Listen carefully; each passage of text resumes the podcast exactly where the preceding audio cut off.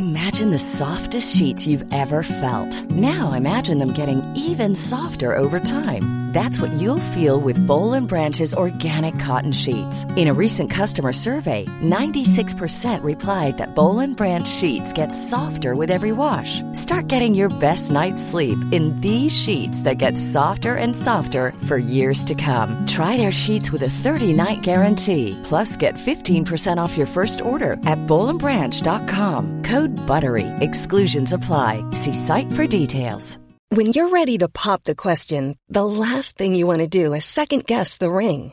At Bluenile.com, you can design a one of a kind ring with the ease and convenience of shopping online. Choose your diamond and setting. When you find the one, you'll get it delivered right to your door. Go to Bluenile.com and use promo code LISTEN to get $50 off your purchase of $500 or more. That's code LISTEN at Bluenile.com for $50 off your purchase.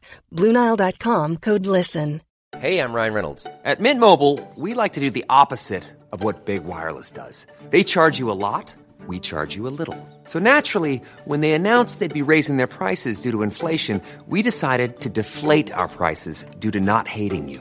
That's right. We're cutting the price of Mint Unlimited from $30 a month to just $15 a month. Give it a try at mintmobile.com slash switch. $45 upfront for three months plus taxes and fees. Promo rate for new customers for limited time. Unlimited more than 40 gigabytes per month. Slows. Full terms at mintmobile.com. She's been publishing novels since 1973. Her bread and butter is family turmoil and loss and death and illness and relationships.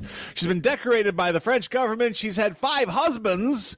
And of course, her highest distinction happens to be today because she's the focus of today's show. We're talking Danielle Steel on Book of the Day.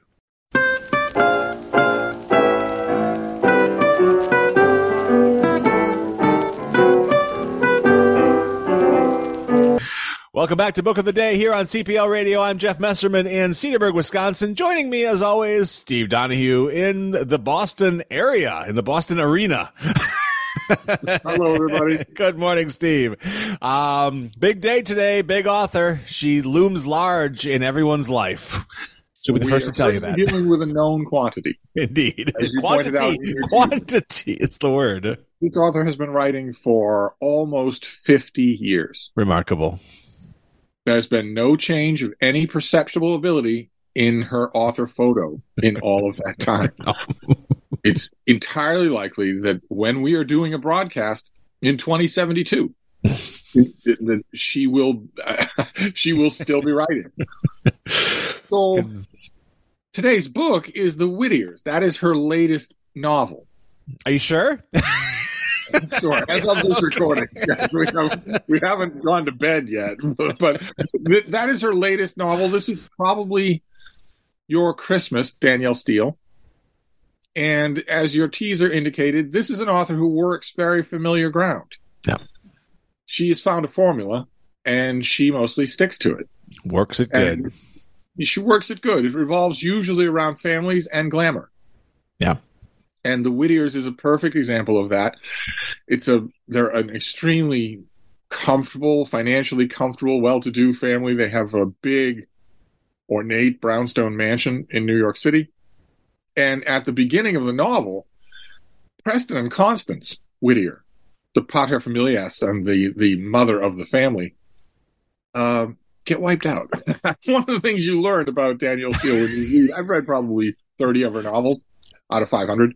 Yes. But one thing you learn about her is that when she wants to get a character off stage, she's pretty brutal. They don't linger. When she wants to get rid of them, they're gone. She's the master of getting the hook. yeah, you get the hook. Stage left. She wants you out of the way. She knows what story she wants to tell. And the story here is not Preston and Constance. Hmm. The story here is their children. They have a brood of children. And when, the, of course, the key here is that the parents die unexpectedly and together. So it catches the children in the midst of their personal disarray. L- let me ask: Is it automobile, uh, plane, or uh, a lion? Uh, Do you remember how they're taken? this is Danielle Steel. So she doesn't waste anything on the mundane. she doesn't waste any time on that. None of our damn business. And are skiing, and you might think, okay, ski mobile, heart attack? No, it's avalanche. Fantastic. Perfect. I'm so happy about that. Um, and that leaves their their children. There's the oldest boy, Lyle, mm-hmm. who's grappling with uh, a divorce. There's the the second daughter, Gloria, who has lapsed into being a kind of soulless, money grubbing Wall Street drone. Mm. And when you have a tragedy in the family, suddenly you are forced to deal with human relationship things, and that's Indeed. it's awkward for her. There are twins in the family. Of course, it's not a Danielle Steel story without twins. There's Carolyn and Charlie, and they are trying to launch a business on their own without the silver apron strings of Preston and Constance, who would certainly have floated them indefinitely. Mm, certainly. Uh, there's Benji, who has special needs. He has he's developmentally challenged, so Okay. he a whole group of challenges all on his own. And then there's Annabelle, who's the youngest and who has dropped out of college and is, uh, I believe, uh, Danielle Steel's generation would refer to her as a handful. Indeed. You can tell their, their family stories are going in all different directions when suddenly they are faced not only with a tragedy, the death of their parents, totally unexpectedly, but also a major question that needs to be settled, which is what to do with that historic Manhattan brownstone. It's worth hundreds of millions of dollars certainly. Yes. for half, at least half of the children. That's a big thing. That's that would change a lot. This is, I'm sure that Danielle Steel knows this. She she works and travels and relaxes in fairly rarefied circles. In wealthy families, this is often the bone of contention: what to do with the house. Yeah. Yeah. And that is that is what drives this novel. We, the family members come together. You get the impression that some of these these adult children don't know each other all that well. There's long-standing brooding conflicts between a lot of them. They have to come together not only to deal with all of that and forge a way forward, but also to figure out what to do with the house. and that is the Whittiers. So this is a real estate drama.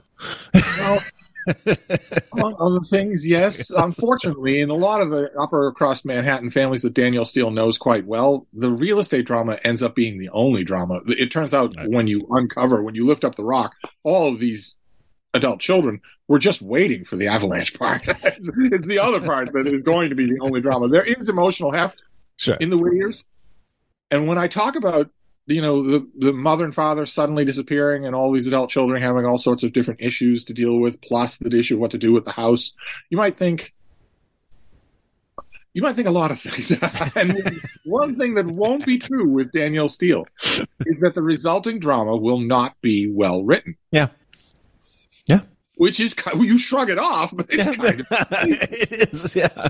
I mean, can you imagine, just off the top of your head, can you imagine doing anything at all for 50 years without getting any better at it? Anything at all. uh, plumbers. I mean, you know. You say that, and so do I, but in 50 years, I bet you would know everything there is to know about plumbing. I was also going to mention professional basketball. Our respective genetic lineages rule us out. Nevertheless, if we tried for 50 years, I bet we'd get good at it. We'd be. Uh, yeah. amazes me. That always amazes me when it comes to Danielle Steel and a few other writers. Yeah. That she has never, in all that time, even so much as budged her writing level, much less upped it. So She's. I mean, the adjective used to describe Lyle on page 13 is used Yeah. to describe them on page 30, on page 41, on page 50, on page 60, on page 60 again, on page 62. The same adjective over and over again. The adjective that used to describe the house is used over and over again. Endless one sentence paragraphs. So, so if, is yeah. a rebellious dropout from college. Do we know anything more about her? No, we don't. Absolutely not. As far as Danielle Steel is concerned, that is her personality. Yeah. So what she was like when she was in grade school before I had a chance to drop out of college, I well, maybe she didn't exist at all. that is what I was turning the pages in the Whittiers. Oh, okay. So here's the bare bones of the story. Wealthy family, lots of conflict. Like you said, in the teaser. Wealthy family, lots of conflict. I was I was turning the pages, but you know, there reached a point in the Whittiers where I was thinking, okay, am I turning the pages because I'm at all interested in what's going on here, or is it that I have been turning the pages of Danielle Steel novels for 50 years? you get bursitis and tendonitis after a while. all that familiarity. I, I, I, always ask myself when I read, I read about one Danielle Steel novel a year. Mm-hmm. And I have forever because she's still in the industry, and, and there are all kinds of records that future writers about popular literature are going to have to deal with because of her. So I I stick I keep up with her, but I always wonder if you took the plot of the Whittiers and took her name off it, took her face and you know her author photo sure. off the back, and packaged it as a debut by someone else, would even her diehard fans like it? That is nope. interesting. I don't think. Yeah, I, it, her only competition in her particular industry would probably be someone like Nora Roberts. I would think, who does sort of the same type of thing. But I feel like Nora, if I can call her by her first name, has it seems to be stretched. PPL radio. well, Danielle and Nora. you can call her anything you like. so no and Dan, and, no and Danny, uh, they,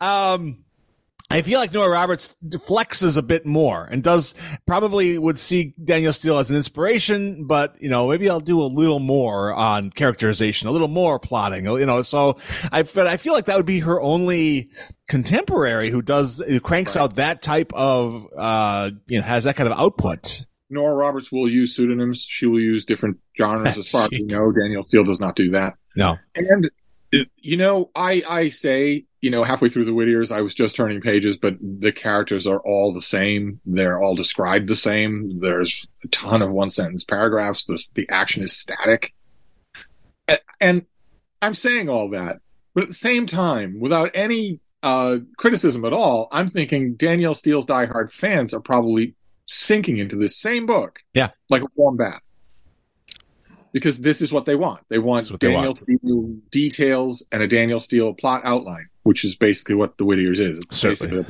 Certainly. It it seems to me that Danielle Steel and certainly James Patterson and even a little bit more that they're kind of writing television in book form. It's just these are episodes. This is the next. This is the next episode of the Danielle Steel show, right? And or and, and not only television, but more specifically soap operas. Sure, absolutely. Where it's all primary colors where there simply isn't time for nuance. No. And and that's the euphemism that we can use in the case of Danielle Steel or James Patterson's not a perfect example. I would argue there's no ability for nuance.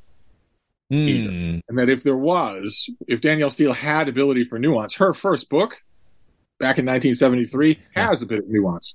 Sure steadily eroded over time. I don't think she's capable of it anymore, but I think I don't think she'd worry about it. I don't. Yeah, it's certainly. I don't even think there's a desire either in her or her readers for the nuance you're talking about. Right.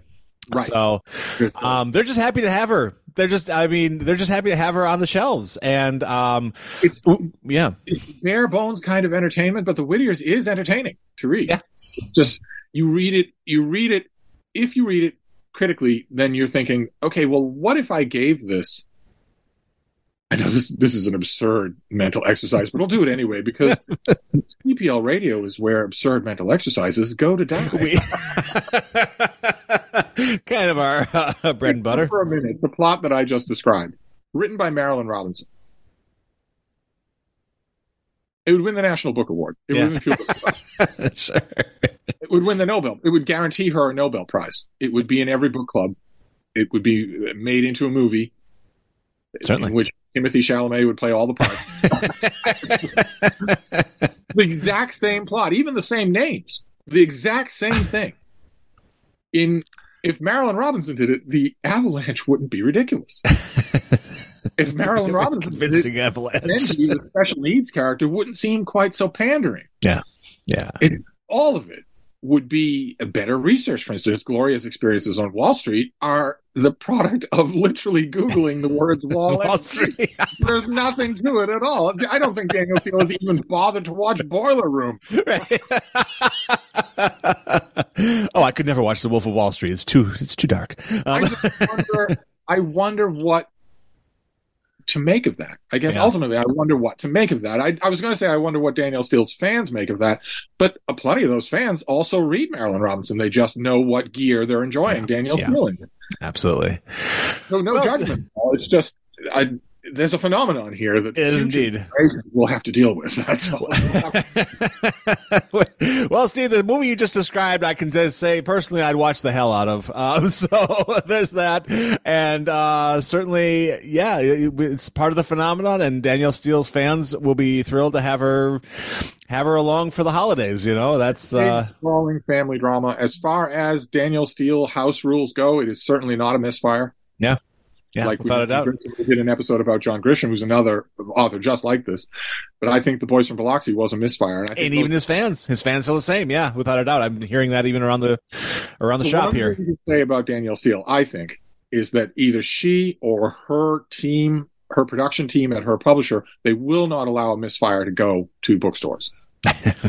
so you I won't could, have use, that. I could use that team myself around here, but anyway, um, We're mostly misfires here at CPL That's mostly what we do. Send your applications to Cedarburg, Wisconsin, 53012. Um, anyway, a fine, a fine, fine episode of Book of the Day. We finally covered Danielle Steel. I feel like, Steve, we might again. Oh, it might happen. again. Yes, indeed. Yes, indeed. The week is still young. when I turn in tonight, I'll know. I'll hear the click clack of the typewriter. And it's Danielle working very hard. Thank you so much, Steve. Wonderful episode. And we will see you again here on Book of the Day tomorrow. Thank you, everybody.